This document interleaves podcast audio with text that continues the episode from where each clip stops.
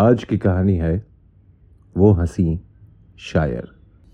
निशा से मेरी पहली मुलाकात एक पोइट्री क्लब में हुई थी। दरअसल मुझे लिखने का शौक है और अक्सर कभी शेर व शायरी, गीत या कहानियाँ लिखता रहता हूँ। और जब मुझे पता चला कि हमारे शहर में पोइट्री क्लब खुला है तो मैंने सोचा मुझे भी वहाँ जाना चाहिए। पहले दिन जब मैं क्लब पहुँचा तो अचानक से कोने में बैठी एक लड़की पर नज़र गई। चंदन के जैसा सुनहरा रंग था उसका। काले लंबे बाल बड़ी बड़ी काली आँखें, सुर्ख गुलाबी होंठ, जैसे कोई गुलाब की पंखड़ी हो, और लंबी सुराईदार गर्दन। सफ़ेद रंग का सलवार सूट पहने और हाथों में चांदी की चूड़ियाँ। जो उसके सुनहरे रंग में चार चाँद लगा रहा था।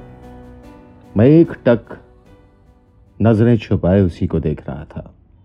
पता नहीं क्या जादू था उस लड़की में कि मैं होश खो रहा था कि तभी वो लड़की, जिसका नाम निशा था, खड़ी हुई और उसने अपना शेर पढ़ा।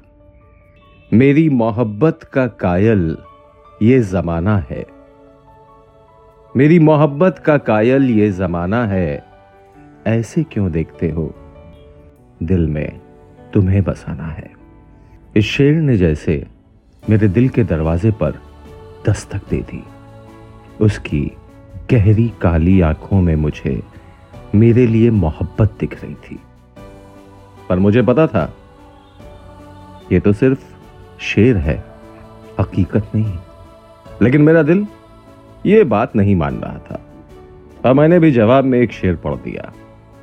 देखा उन्होंने दूर से तो देखा उन्होंने दूर से तो मुस्कुरा दिए हम पर। दिल में उनके भी कुछ हुआ, जो लुटाने लगे इश्क हम पर। और फिर एक नया सिलसिला शुरू हो गया। मैं हर सैटरडे और संडे पोइट्री क्लब जाने लगा। सभी तरह के लोग आते थे वहाँ। कोई मार्केटिंग फ़ील्ड का तो कोई सॉफ्टवेयर से। और एक अलग तरह की महफिल हर शाम चार बजे से रात के आठ बजे तक सजती थी। निशा अपनी शायरी सुनाती और फिर एक कोने में बैठी औरों की शायरी सुनती रहती। पर मैं चाह कर भी शायद उसका ध्यान अपनी तरफ़ नहीं खींच पा रहा था। निशा को इंप्रेस करने के लिए कभी जयशंकर प्रसाद पढ़ता तो कभी निराला। कभी सुमित्रा नंदन पंत तो कभी महादेवी वर्मा। फिर एक रात जब मैं पोइट्री क्लब से वापस आ रहा था तो मुझे निशा दिखाई दी। बेसुध सी अपने ही ख्यालों में डूबी हुई, हल्के हल्के कदम से सड़क पर चली जा रही थी। और मुझे भी पता नहीं क्या हुआ जो मैं उसके पीछे पीछे चल पड़ा। आसमान में काले लाल से बादल छा रहे थे और थोड़ी हवा भी चल रही थी। उसका दुपट्टा, उसके कंधे से चिपका हुआ हवा में उड़ने लगा। हवा और तेज हुई और निशा के बाल भी लहराने लगे। कुछ कुछ पचास सौ कदम के फासले पर थे हम दोनों। फिजा फिजा बहुत ही रोमानी हो गई थी और ऊपर से बारिश की हल्की फुहार। जैसे कि किसी बारीक छन्नी से बूंदे छनकर हवा में खुल रही थीं। और मेरे दिल से निकला, ये बूंदे बारिश की तुम्हें छूकर इतराती हैं। ये बूंदे बारिश की तुम्हें छूकर इतराती हैं। मत करो ये सितम सालिम, हमारी जान चली जाती है। अब तो मुझे यकीन हो चला था मुझे निशा से प्यार हो गया है। पूरे हफ़्ते में सैटरडे के आने का इंतज़ार करता रहता। कुछ भी करने का मन नहीं करता। हर वक्त मेरी आँखों के सामने निशा छाई रहती। उसकी पतली, मीठी, खनखनाती आवाज़ के सिवाय अब मेरे कान और कुछ नहीं सुनना चाहते थे।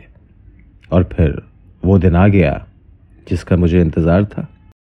मैं करीब पौने चार बजे ही क्लब पहुँच गया और निशा के आने का इंतज़ार करने लगा। कोई दस मिनट बाद निशा सामने से रिक्शे पर आती हुई दिखाई दी।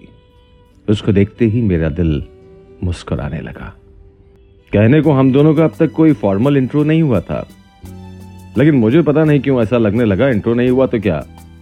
आफ्टर ऑल निशा एक दिन मेरी होकर रहेगी। और फिर शायरी और कहानियों का दौर शुरू हो गया। निशा ने आज हल्के फिरोजी रंग का सलवार सूट पहना हुआ था। और माथे पर एक बड़ी सी मोर पंखी बिंदी लगा रखी थी। और उसके खुले लंबे बाल उसके कंधों से फिसल कर उसकी बाहों के ऊपर सिमटे हुए थे। और फिर वो धीरे से उठी और उसने अपनी शायरी पढ़ना शुरू किया। उसे देख ऐसा लग रहा था कि ज़िंदगी के पल बिखर कर उसके चारों तरफ़ घूम रहे थे कि जैसे उसको अपनी बाहों में समेटना चाह रहे हों। और तभी उसने कहा यह इश्क मेरा कभी मुकम्मल होगा या नहीं? ये इश्क मेरा कभी मुकम्मल होगा या नहीं? बस इतना जानती हूँ, इश्क तुमसे बेनतहा है। पता नहीं मुझे क्या हुआ। कि मैं खड़ा हुआ और उसके जवाब में मैंने भी एक शेर कह डाला। ए खुदा, मेरे इश्क का सलाम उन तक पहुँचा दे। ए खुदा, मेरे इश्क का सलाम उन तक पहुँचा दे। क्या पता इस अनजाने शहर में फिर मुलाकात हो ना हो। मेरा शेर सुनकर पहली बार निशा के नरम गुलाबी मधभरे होठों पर मुस्कान आई। और उसने मेरी आँखों में आँखें डालते हुए कहा आँखें बंद करती हूँ तो एहसास तेरा होता है। आँखें बंद करती हूँ तो एहसास तेरा होता है। तेरा इश्क जीवन मेरा। अब तो हर पल तेरे नाम होता है। अब तक पूरे क्लब का माहौल बन चुका था। हर शेर पर हमारे ज़ोर ज़ोर से तालियाँ बज रही थीं। भले निशा से मेरा कोई संबंध नहीं था, लेकिन था। क्योंकि हम दोनों शायरी में एक दूसरे को सवाल जवाब दे रहे थे। फिर मैंने कहा यह दिल पता नहीं कहाँ खो सा गया है। ये दिल पता नहीं कहाँ खो सा गया है। अभी तो मेरे पास था, अब तुम्हारा हो गया है। उस दिन तो कमाल हो गया। पाँच लड़कियों ने मेरा नंबर लिया और कुछ लड़कों ने भी। पर निशा हमेशा की तरह नज़रें झुकाए क्लब से चली गई।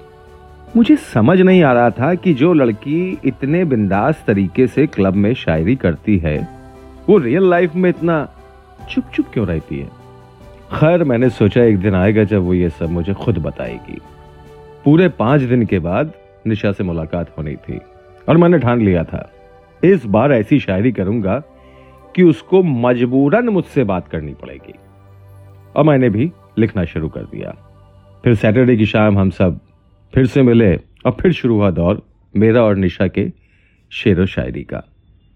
निशा ने शेर फरमाया, कैसे कहूँ, समेट लो अपनी बाहों में तुम मुझे। कैसे कहूँ, समेट लो अपनी बाहों में तुम मुझे। हमने देखा है अक्सर प्यार में बदलते हुए। तो मैंने भी उसके लिए शेर पढ़ा। यकीन नहीं था तो क्यों किया प्यार मुझसे? यकीन नहीं था तो क्यों किया प्यार मुझसे? हम वफा निभाएँगे, घर साथ दो मिलके। महफिल में जैसे समा बंध गया था। लोग मुकर्र मुकर्र कह रहे थे। फिर निशा ने कहा, पहली बार बहकी है ये नज़र। तेरे इश्क में मोहब्बत एक बार होती है, सौ बार नहीं। अपनी शायरी का तो नहीं पता, लेकिन निशा के शब्द सीधा दिल को छू जाते थे। इधर मैं काफ़ी फ़ेमस हो चुका था। पर्सनल इनवाइटीज आने लगे थे। और अब तक क्लब ही नहीं। बाहर की भी बहुत सारी लड़कियाँ मेरी दोस्त बन चुकी थीं। लेकिन निशा, उसने तो आज तक हाय नहीं बोला। और उसने नहीं बोला तो मैंने भी नहीं बोला। अगर अभी इतना एटीट्यूड है तो पता नहीं बाद में क्या होगा। इसीलिए मैंने तो यह ठान लिया था कि प्रपोजल निशा की तरफ़ से ही आना चाहिए। मैं सामने से क्यों प्रपोज करूँ? एक बार फिर हमारी मुलाकात हुई। और मैंने एक शेर कहा, बेवफा ना कहना, पहले मेरी रगों से खून निचोड़ लेना। बेवफा ना कहना, पहले मेरी रगों से खून निचोड़ लेना। घर कतरे कतरे में वफा ना मिले तो हमें छोड़ देना। लेकिन इसका जवाब निशा ने नहीं, किसी और ने दिया। निशा सिर्फ़ चुपचाप बैठी थी। कुछ परेशान सी दिख रही थी। लेकिन मैं क्या करता? हमारे बीच तभी तक कोई बातचीत ही नहीं शुरू हुई थी। तभी सामने वाले ने शेर पढ़ा, दास्ताने मोहब्बत का खेल नहीं खेलना मुझे अब। वो तो रूठ जाता है, पर दिल मेरा टूट जाता है। और फिर निशा ने कहा, मुकम्मल हुआ इश्क जिनका वो फरिश्ते ही होंगे। हमने तो प्यार में बर्बाद होते देखा है। और वो शाम भी रात की तन्हाई में डूब गई। मुझे समझ नहीं आ रहा था कि मैं क्या करूँ। क्या निशा को प्रपोज करूँ? लेकिन नहीं, फिर वही बात मेरे मन में आई। वाई मी फ़र्स्ट फिर जब मैं अगली बार क्लब पहुँचा तो निशा नहीं दिख रही थी। मुझे लगा शायद लेट हो गई है। लेकिन उस दिन निशा नहीं आई। और उसके बाद निशा ने आना बंद कर दिया। फिर एक दिन गायत्री का फ़ोन आया जो कभी कभी निशा के साथ क्लब में आती थी। और उसने कहा, वो मुझसे मिलना चाहती है। और मैं जब गायत्री से मिलने पहुँचा तो उसने कहा, तुम्हें पता है मंटो, मैं तुम्हारी बहुत बड़ी फ़ैन हूँ। क्या लिखते हो यार? किसी को भी तुमसे प्यार हो जाए। पर मुझे हैरानी इस बात की है कि तुम इतने सेंसिटिव होने पर भी किसी का प्यार क्यों नहीं समझ पाए? क्यों नहीं समझ पाए तुम किसी की ज़िंदगी बन गए? किसी का ख्वाब बन गए। खैर, मुझे तुम्हें कुछ देना है। और उसने बैग से एक लिफाफा निकाला और बोली, इसे घर जाकर देखना। और गायत्री चली गई।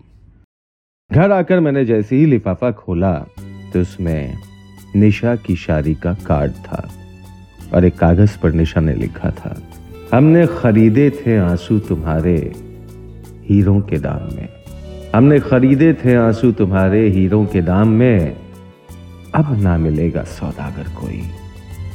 मोहब्बत की बस्ती अब छोड़ दी हमने। मोहब्बत की बस्ती अब छोड़ दी हमने। तो आप सुन रहे थे मंटो पशुपतिनाथ की अधूरी प्रेम कहानियाँ। फिर होती है मुलाकात एक नई कहानी के साथ।